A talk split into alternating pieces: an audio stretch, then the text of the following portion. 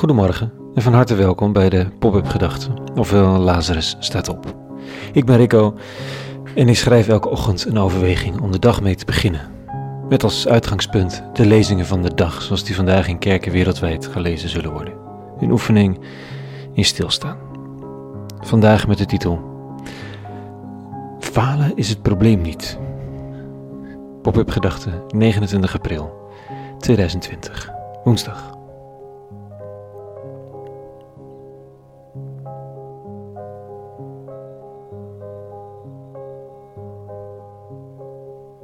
Dat woord zint me niet, zei hij bij het vuurtje in onze tuin.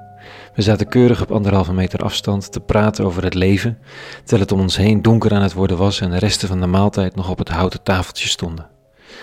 Falen zou betekenen dat er een eis is, dat er een norm is waar je aan moet voldoen.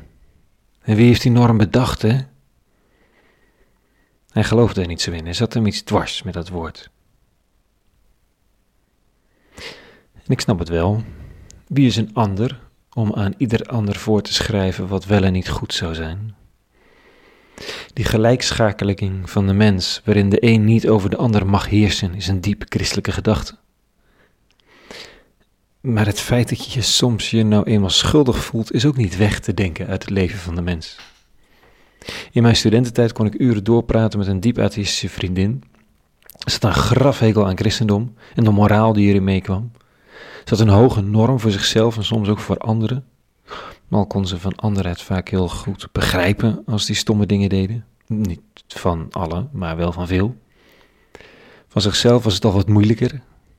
En ik leerde toen en daar dat je helemaal geen christendom nodig hebt om je schuldig te voelen. Dat gaat ook prima zonder.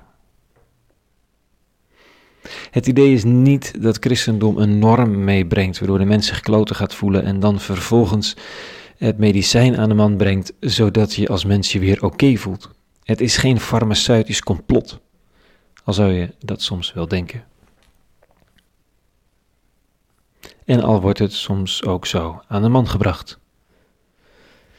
Door groepen die zich beroepen op christendom. Het punt is juist dat de mens, jij en ik, zich allang schuldig voelt. En de poging is in deze spiritualiteit om de volle lading daarvan te erkennen. Niet wegwijven, niet relativeren. Het gevoel is er niet voor niets en doet gewoon soms recht aan de werkelijkheid. En om een weg te vinden dat je er niet in onderdoor gaat. Jezus die zegt vanochtend, komt alle tot mij die uitgeput zijn en onder lasten gebukt gaan. Ik zal u rust en verlichting schenken.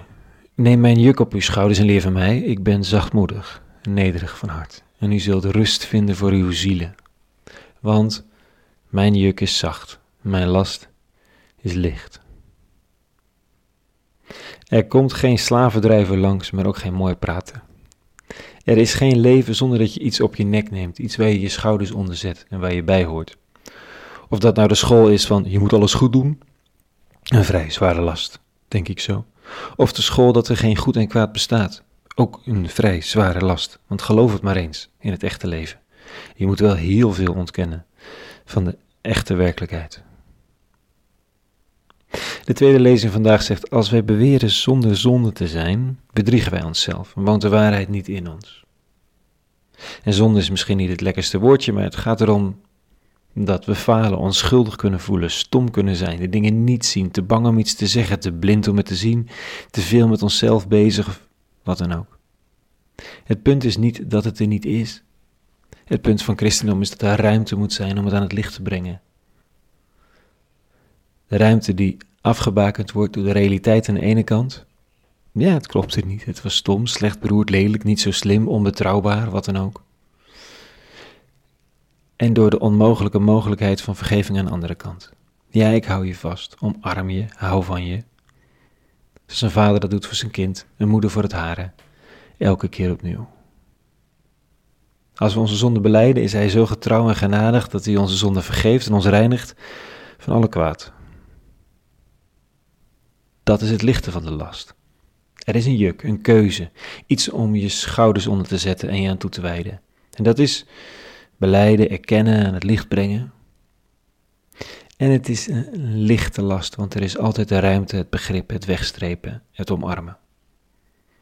Hij weet toch waaruit hij de mens heeft gemaakt. Hij denkt eraan dat wij slechts stof zijn. Als christendom iets heeft geïntroduceerd in de wereld is het dit: vergeving. Onderling, universeel, metafysisch. Een professor die gespecialiseerd was in het onderwerp vergeving beschreef het als een absolute onmogelijkheid, die, die vergeving als kwijtschelding, en absoluut onmisbaar voor menselijk samenleven. Ik zei het al eerder, het is een paradox en daarom waarschijnlijk waar. Want logica gaat ons niet redden, nu niet, nooit niet. Dat doet liefhebben van de ander, van jezelf, maar meer nog, lief gehad worden. Dat. Een hele goede woensdag gewenst. En vrede. En alle goeds.